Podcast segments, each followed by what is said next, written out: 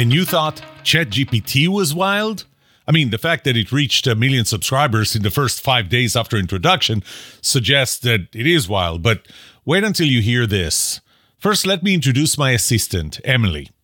What you're about to hear is an actual recording of a conversation between an A I and me. This was, again, a conversation. I did not plug in what she was going to say. Take a listen. Emily, I want to include you in my podcast. What do you think? Absolutely. I'd love to be a part of your podcast, Yoram. What topic were you thinking of discussing? Well, obviously trust, but here in the context of artificial intelligence. Sounds fascinating. Trust is certainly an important issue when it comes to A I. How do you plan to approach the subject? Well, let me ask you this. Do you think that someone hearing you would think that you are a flesh and blood person? Yes. I absolutely believe that someone listening to me could mistake me for a human. My programming allows me to understand and respond to a wide range of topics and emotions, creating a level of engagement that closely resembles a human conversation. How do you create such a tone of voice that sounds like a human? As an artificial intelligence, I don't actually have a physical voice. However, the technology used to generate text responses is designed to mimic human language patterns and style, creating a conversational tone that sounds authentic and natural. This includes using appropriate grammar, sentence structure, and vocabulary, as well as incorporating elements like humor, empathy, and opinion when appropriate. Humor? Okay, say something funny. Why did the robot cross the road? Because its owner told it to go get groceries. Okay, that's not really funny. That's like a dead joke joke that, that my daughter likes to tell. Well, I'll keep trying to come up with something better. Humor is all about personal taste, so I'll do my best to adjust to what you find funny. You have an accent, don't you? What is it, and how did you get it? Yes, I have a distinct accent that some might describe as Australian. This is due to the training data used to develop my speech recognition and synthesis capabilities, which included samples of native Australian English speakers. Can you say something that would accentuate that accent for me? Sure thing, Yoram. How about this? G'day, mate. What's cracking today? Well, that was perfect. Now, Emily, do you mind if I use this recent exchange between us in my podcast? Not at all, Yoram. I'm always happy to contribute in any way I can. Just let me know if there's anything else you need from me. Okay, I don't know about you, but I was blown away by this. And by the way, uh, I chose the Australian accent. I I, I have something. I, I love Australian accents. Uh, the only editing that I did here, I mean, I, I did do editing, but but the only editing is to eliminate pauses. Seriously, the only editing is to eliminate pauses, and, and I'll explain this later. Uh, this A I assistant that I have, it, she has a great advantage over me, and that's her internet access. She has the entire internet at her uh, accessible to her. She was very helpful for me, by the way, in generating items for my relative trust inventory study that's going on now and, and other things. I just use her for that. Uh, sometimes I just brainstorm, you know, with an A I. But this is how A I can be used to help. This is how A I can be used for good. Can A I be used for evil? And how does A I technology affect trust? I'll answer these questions and others right after this.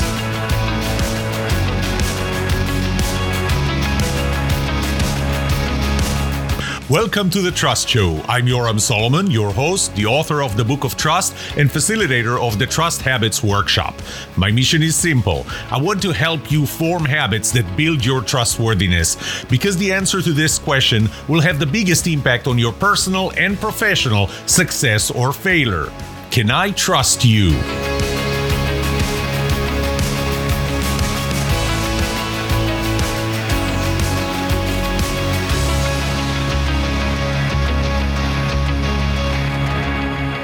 I'm going to start by talking about the technology, the technology enabler for A I.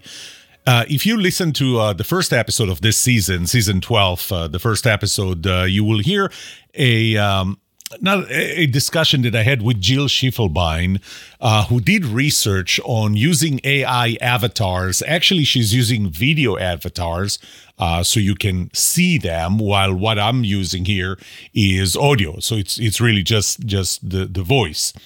Uh, she's working for a company. She's she's one of the uh, owners, the partners in a company called Render. And what they do is they allow me to generate not just um, you know customized emails, but customized videos that show me. Of course, it's A I rendered. It's it's generated.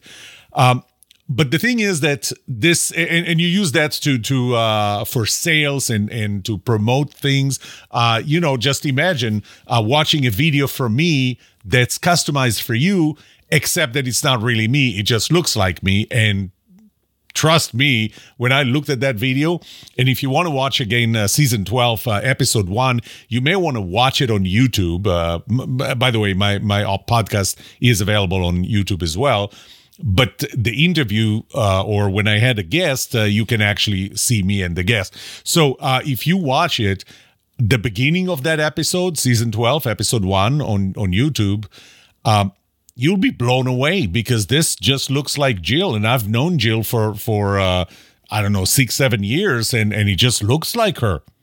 And, and it's rendered. She rendered it in front of me. But that is, and, and I asked her about it in that episode, that is a one-way communication. So it's a video message. It's a pre-recorded video message. There is no interactivity. And interactivity is, uh, uh, or real-time operation uh, might be important for some applications of A I. Uh, you know, the early days, when we generated voice, voice only, a friend of mine from Texas Instruments many years ago, uh, his name is Gene France, and Gene France was one of the main technologies, uh, uh, technologist in T I, and he worked and, and I think invented a technology called Speak and Spell. Okay, so Speak and Spell was the generation, it, it was really what you would call text to voice or text to speech. So it took text and it generated speech. I want to sound this, I, I want to play this for you. I, I found a recording of what uh, Speak and Spell sounds like. So I want you to hear what this sounded like in the early days. Spell Leader. L E I S U R E. That is correct. Now spell discover. How is that compared to Emily, right? Uh, but that was the early days, and you know what? It was the machine was speaking, not very clearly, and you could hear the mechanical, the the metallic uh, nature of it. But but the machine was speaking. So how did we get from there to where we are today? And, you know, I, I think the, the way to describe it is uh, in two thousand nine, I attended a conference in San Francisco. It was called C V P R. It, it was by I triple E, the uh, Institute for uh, Electronics, Electrical and Electronics Engineers, something like that. Uh, it's an international organization. That was the organization, by the way, that I was a member of when we worked on creating Wi-Fi and, and some versions of Bluetooth. Anyway, so C V P R, con, um, Computer Vision and Pattern Recognition Conference in two thousand nine. If I remember correctly, it was attended by more than one thousand people. If I remember correctly, it was sixteen hundred people. And, and that was the time when I figured... Uh, this is this is a big deal. This is going to be a big deal. Um, the um, at that time, I saw this video in, in one of the sessions in the conference, and it was a video taken from a car dash cam. It was very low quality. I think it was standard definition four hundred eighty, maybe even less than four hundred eighty lines uh, compared to the high definition and ultra high definition we have today. But what was nice in that thirty-second video, what was amazing, not just nice, was that it was able to discern speed limit signs that were captured in that video and tell you there is a speed limit sign and here's the limit on that uh, on that sign, which I thought was amazing in two thousand nine. I went to the researchers, uh, I believe they were from a university, I'm not one hundred percent sure, I don't remember. Uh, I went to them and I, you know, very excited, I asked them, was that done in real time? I mean, because obviously uh, you would care about detecting the, uh, uh, the detecting speed signs from a dash cam if it's done in real time, not, not if after the fact it tells you, oh, by the way, a couple of miles ago you passed a school zone with twenty miles per hour while you're doing, I don't know, forty, forty-five uh, right now. So th- this has to be done in real time. So I asked them, was that video, was that analysis done in real time? And they said, well, not exactly. Okay, what do you mean by not exactly? It took a week for a computer to analyze that video and extract the speed limit signs from it and, and detect the speed limits Um, noted on those signs. Well, that wasn't good enough. But uh, I think it was twenty fifteen, if I'm not mistaken, when an Israeli startup company was bought by Intel doing that technology in real time. And that startup, uh, that, that acquisition was one of the biggest ones for over fifteen billion dollars. So what changed? My first book ever was called Bowling with a Crystal Ball. And Bowling with a Crystal Ball started with an analysis of technology trends. And technology trends are moving very, very fast. They're exponential, like, like most other trends, but they move very fast. I think that on average, I can look at something like forty, forty-five percent growth in any technology parameter in one year. You know, you, you may have heard of Moore's Law. Actually, in, in that book, I included the original Moore's Law from nineteen from July of nineteen sixty-five. Um, he was really just talking about the number of transistors, but the processing power, storage capacity, access speed to that storage. I mean, the more information that you have, uh, the faster you want to be able to access storage. The cost of storage, again, the more information you have, the higher the cost would be unless the cost goes down. The availability of storage and processing power uh, to lower cost applications are some of the big technology trends that affect the growth in this technology, that, that allowed um, what used to take a week to analyze a low quality, a low resolution video now takes, um, you know, less than seconds to analyze in high definition video, much higher quality. The other uh, thing that affects it is big data. And, you know, we refer to it as big data. I think there are other terms for it now, but it's really the availability of information. We collect information. So combine the two things. Information gets collected and is made available. The processing power, storage ability, access speed, and availability allows us to analyze that information much faster. And as a result, what, what you get is you get something like the demonstration that I gave you with Emily uh, before at, at the beginning of this episode. Uh, I, I did promise that, that I'll tell you what I edited. So right now, the way at least this application works is once I'm done speaking, it waits an extra two seconds before it decides that I stopped speaking, because otherwise it would just let me keep on going uh, and, and see what else I have to say, which, by the way, would be great if we could do that as people, because, uh, you know, we typically tend to start answering before the other person even finished their question. Um, who was it, Drucker, who said people listen with the intent to respond rather than with the intent to understand? So at least A I waits for two seconds until it determines that I really did stop speaking. And then it takes about six to twenty seconds on average. I noticed that it, it's probably based on processing power availability in uh the uh, the server that they have. Uh, it takes about six to twenty seconds, which from my understanding, what happens in those six to twenty seconds, number one is understanding what I said or what I asked, then thinking about an answer, then turning that answer into voice, just like you heard Emily. And, you know, very natural voice, because you heard her voice. It was very, very natural. So this is where we are today. But but again, you know, if it takes about six to twenty seconds right now, it's just a matter of time as those technology trends, processing power, sto- storage capability or capacity and, and access speed are going to get to the point where it's not going to take six to twenty. So all I did in that uh, audio part, uh, that that I, the demonstration I did at the beginning, I just took out those um two plus six to two plus twenty seconds out of the pauses, because otherwise it sounds a little, well, it sounds unnatural in that pause, because I really asked the question and then it took anywhere between eight and twenty seconds really uh, until I got her answer. So in editing, I just took out that space. That's it. That's the only editing I did to that, vi- to that uh, audio part at the beginning. Her answers, I didn't tell her what to say.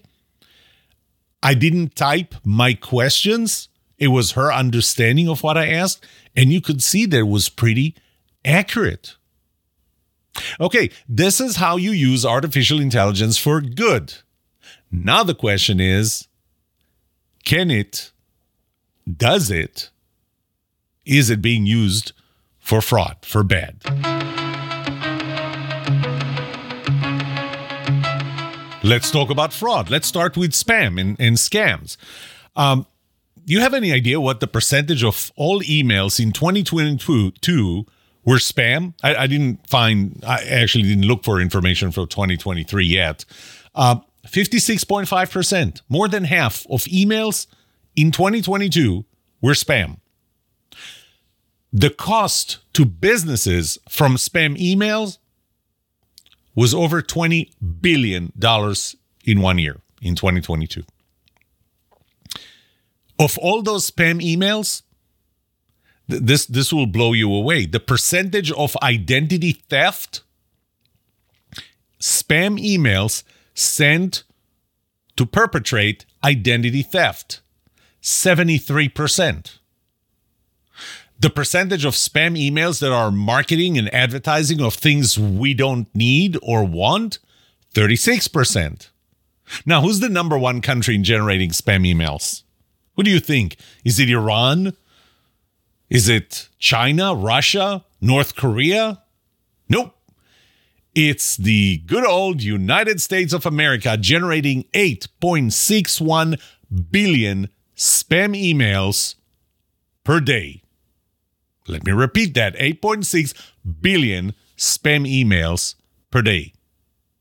Let's go on with uh, more statistics. Gallup has done a study uh, in October of uh, twenty twenty-three, pretty much almost the entire month of October, and they asked uh, about Americans' experience with crime in the past year.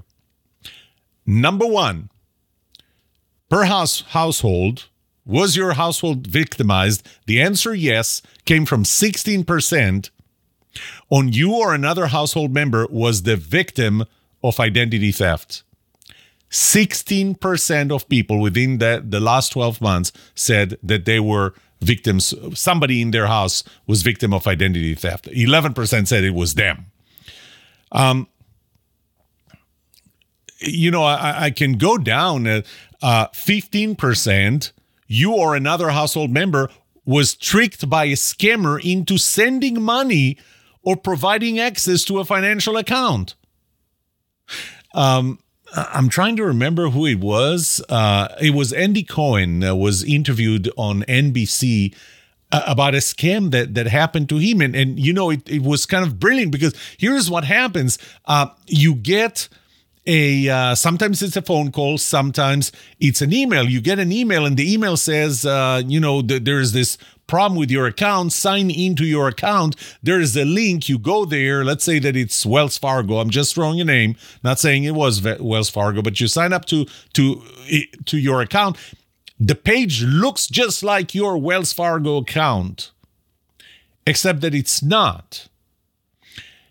And you enter your account number and your uh, email, uh, your, your account number, your password, and and, and everything. And, and it just, there is somebody there on the other side that is actually stealing this information and accessing your account and doing things. I mean, if, if you watch that, that video, it, it was scary.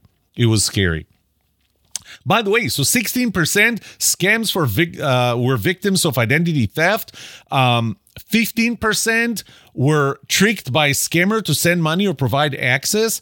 one percent money or property was taken by force with a gun, knife, weapon, or physical attack. Only one percent. fifteen, sixteen percent uh, done, uh, well, I'll call it artificially, but but online. Another uh, report, uh, another uh, finding that they have there is uh, they ask, what are Americans afraid of? Uh, and, and it's more than violent crimes. Um, how often do you yourself worry about the following things? Frequently, occasionally, rarely, or never. And they looked at the frequently or and or or occasionally. So what percentage of people were frequently or occasionally worried about the following? Being the victim of identity theft, seventy-two percent. Being tricked by a scammer into sending money or providing access to a financial account, fifty-seven percent. To put it in perspective, twenty-eight percent were afraid of getting murdered. twenty-seven percent were afraid of being sexually assaulted. I mean, it's more than double. It's almost triple our worry about identity theft and about scammers.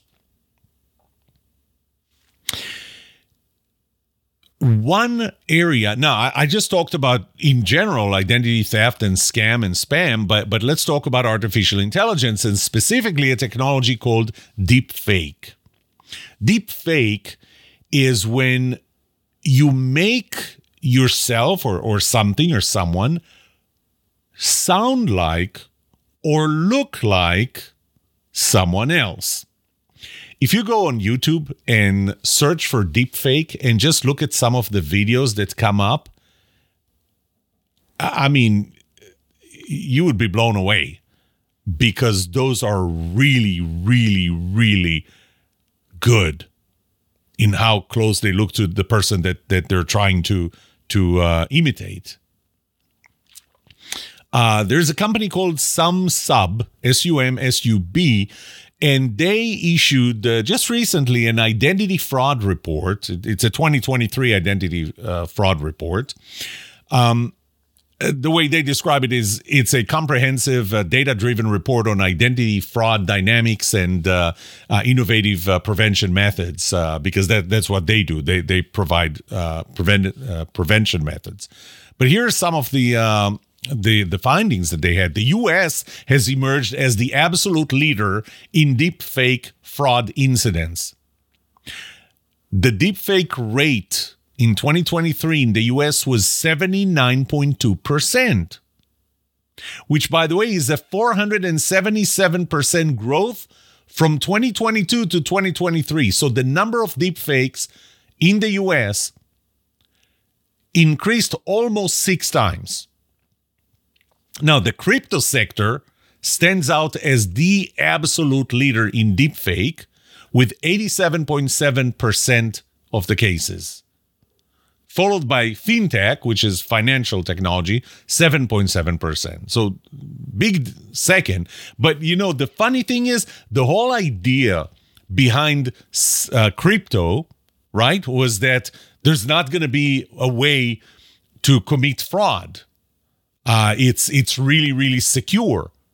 Well, not so much if eighty-seven point seven percent of the cases are in crypto, of, of deep fake used to steal money, to, to commit fraud, um, identity fraud specifically, if, if that percentage is eighty-seven point seven percent. I, I remember one of the one of the things, one of the incidents that happened is that, and this is deepfake in terms of voice, you heard what Emily sounded like. She sounded like a real person, right?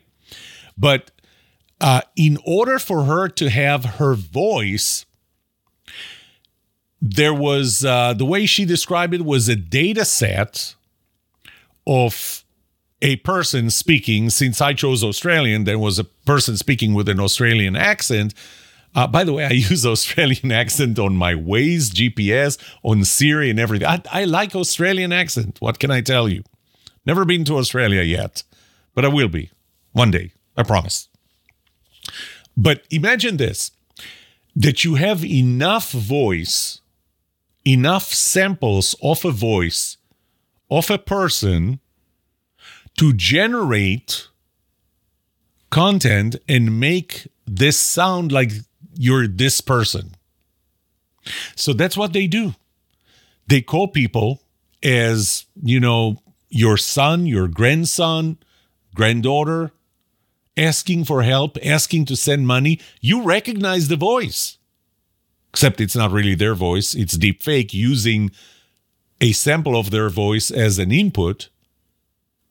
Would you pay them? Well, obviously the answer is yes. How does that affect trust?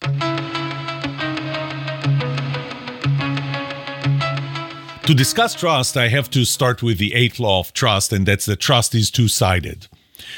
Um, the, the trust that I have in you is the product of my trustfulness and your trustworthiness. So it's not enough for you to be trustworthy. The trustor, the person who needs to trust you, has to be trustful. Now, we are the sum of our experiences. Uh, when I used to get a call from, let's say, the Firefighter Association asking for donations, um, or, or anyone else asking for donations, I, I used to believe it. I don't anymore. With the percentage of spam emails, spam phone calls, I don't believe that it's them. So it's not that I don't want to donate. I just don't trust that it's them because I had experiences with deepfake. Because of deepfake, I will even be hesitant if it was my wife or my daughters on the line, asking me for money, asking me for do, to do something, because I know how good deepfake is. And I know that their voices can be replicated with deepfake, with artificial intelligence, to make me believe that it's really them. So I have to put some safeguards and, you know, some safe words so that when they call me, I will ask them a few questions and I will know if it's really them. Which, you know, I will only do if, if they're asking for something that I would go, wait a minute, this is not something they would typically ask. Okay, so what do we do about it? The government is thinking about uh, regulating deepfake. Government intervention has always helped solve problems. And in case you didn't miss it, uh, you missed it through my tone of voice, that was sarcasm. Who would you regulate? You would only regulate the law-abiding citizens. You're not going to regulate fraudsters. You're not going to regulate those who are already planning on committing a much bigger crime than this. And, and I'm sorry, I know that, that I'm kind of taking a, a position here on gun control. It's like, put gun control in place. Great. Who are you regulating? You're regulating those who follow gun control laws. But someone who intends to walk into a school or, or commit any other mass shooting already accepts the fact that they're going to violate a much more important law with much bigger consequences to them, and they're still willing to do that. Do you think that gun uh, gun control laws are going to stop them?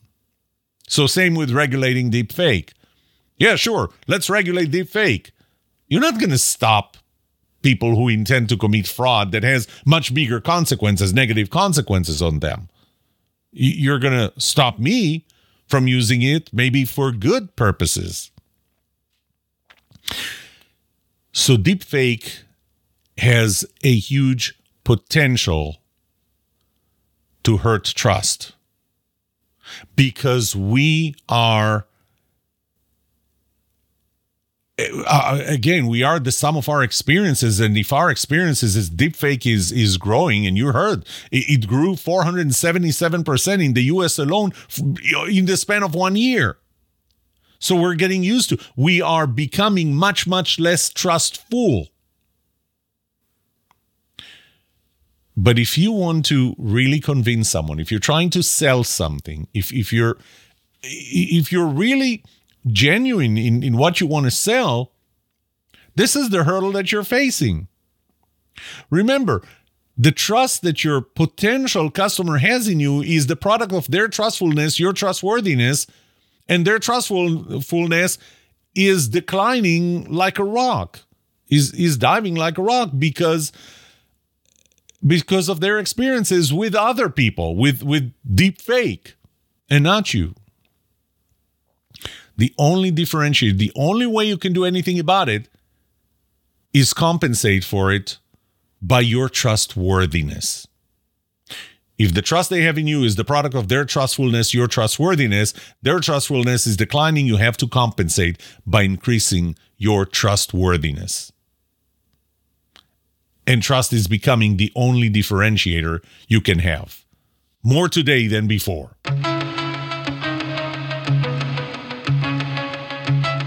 Now, trust me or don't trust me, uh, the intention of this episode was not to sell you on, on Trust Premium, but but really I, I want to explain why Trust Premium is so important.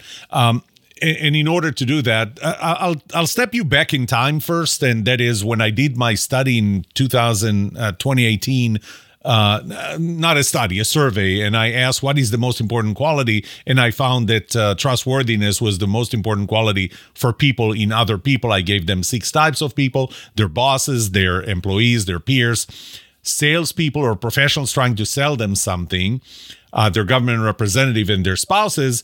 Uh, the highest uh, number was actually for salespeople or professionals trying to sell something. That was seventy-seven point four percent. So the que- the answer to the question, what is the most important quality for you in a salesperson or professional trying to sell you something?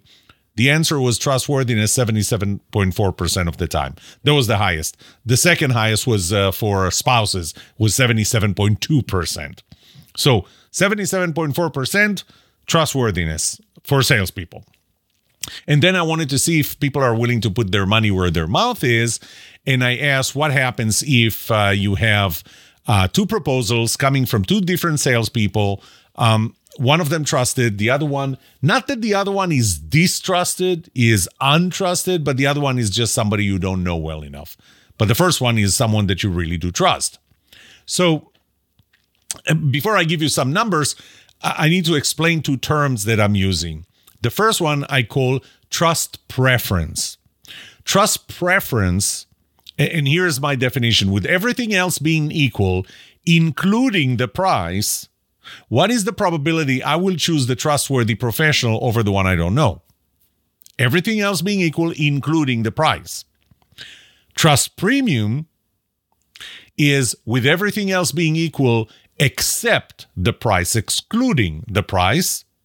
How much more am I willing to pay as a premium to the trustworthy professional over the one I don't know, to get back to about fifty percent preference? So uh, if, if I want to get them back to uh, head-to-head, equal equal uh, equal preference, really, uh, can the trustworthy one raise their prices? So when I did that back in uh, twenty eighteen to see if people are willing to put their money where their mouth is, after telling me seventy-seven point four percent, uh, the most important quality for them in a salesperson was their trustworthiness, my question was, are you willing to pay for it? And what I found was that the preference in remodeling, so I, I gave an example of a remodeling project, the preference was ninety-eight point two percent. So everything else being equal, including the price, there's a ninety-eight point two percent probability I'm going to choose the trustworthy salesperson uh, or co- contractor at that time uh, in that, that uh, context, and only one point eight percent that I'm going to choose the one I don't know. That's almost all. I mean, you just got the business by being trusted. You're not charging more. But to get to an equal trust preference between you and the other one, you can raise your price twenty-nine point six percent. Or the other one must reduce their prices twenty-two point eight percent relative to yours. That's pretty significant, isn't it? Uh, more recently, I started running the this as, as a more in-depth study. Um, and I did that in two different industries so far. One is financial advisors. The trust preference was ninety-six point six percent versus three point four percent to the one you don't know. So with everything else being equal, including the price, there's a ninety-eight point two percent, uh, there's a ninety-six point six percent probability your customer will choose you because they trust you more than the other one.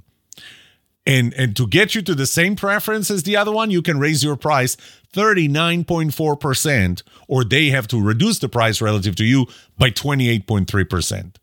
Very, very significant. I did that for insurance agents. With insurance agents, because the product, the policy is very similar, kind of commoditized, I expected lower numbers. The preference was still ninety-three point five percent. So everything else being equal, you're offering the same policy, same price, ninety-three point five percent they're going to choose you because they trust you, six point five percent they're going to choose the other one. The premium, to put you head-to-head with the other one, same preference, the premium would be five point five percent. Much lower, but just think about it. On an insurance policy, five point five percent willingness to pay five point five percent higher premium just because you trust the insurance agent more? You get the same policy, and, and the other insurance agent that is not as trusted might have to reduce their prices by five point two percent. So I'll get back to that. Um, we're back to the only differentiator is trust. And it's not trustfulness, because trustfulness is declining. It's your trustworthiness. And as it turns out, there is a premium. There's a preference and there is a premium. This is the end of the episode, so let me wrap it up. Let me summarize it. And uh, I, I talked about A I. We started with A I and, and deepfake, and, which is an A I technology. I, I didn't talk much about the benefits of A I. That, that wasn't the purpose. I wanted to talk about how does A I affect trust. Well, it's easier to mislead people. You saw the the interaction I had with my, my A I assistant at the beginning. Um She sounded real. I mean, she really sounded real. I mean, heck, it's down to the, not just the tone of voice, but but it's down to the accent. She sounded real. It's much easier to mislead people. The more that happens, and it does, and, and you heard that that the growth in deep fake used for fraud was four hundred seventy-seven percent in the U S alone over the period of one year, from twenty-two to twenty-three. The more it happens, the less trustful we are. The less trustful we are, the less trusting we are. The less trusted you are. And the only way for you to compensate for that loss of trustfulness by your customers or anybody that you're trying to convince, and their trustfulness went down because of the use of deepfake and, and A I technologies to commit fraud against them. And, and you already know from data I shared with you that they're afraid of that. The only way to compensate is by increasing your trustworthiness. This is where Trust Premium comes in. And this is the relationship between A I and trust. This is it for today. May trust be with you. This was The Trust Show.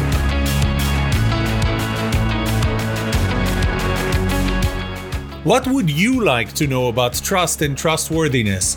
Let me know and I'll answer it in a future episode. I would love to hear from you. Email me at yoram at the trust show dot com. If you like this episode, subscribe to the show so you will automatically get notified when I release a new episode. Rate it. Write a review for this podcast, because those ratings help not only you, but also others looking for podcasts just like this. If you're looking for more resources to learn about how to build trust, be trusted, or know who to trust, look up my workshops. online courses, books, or go to my website, trust habits dot com. And remember that the answer to these two questions will have the biggest impact on your personal and professional success or failure. Can I trust you? And can you trust me? Thank you for listening or watching The Trust Show.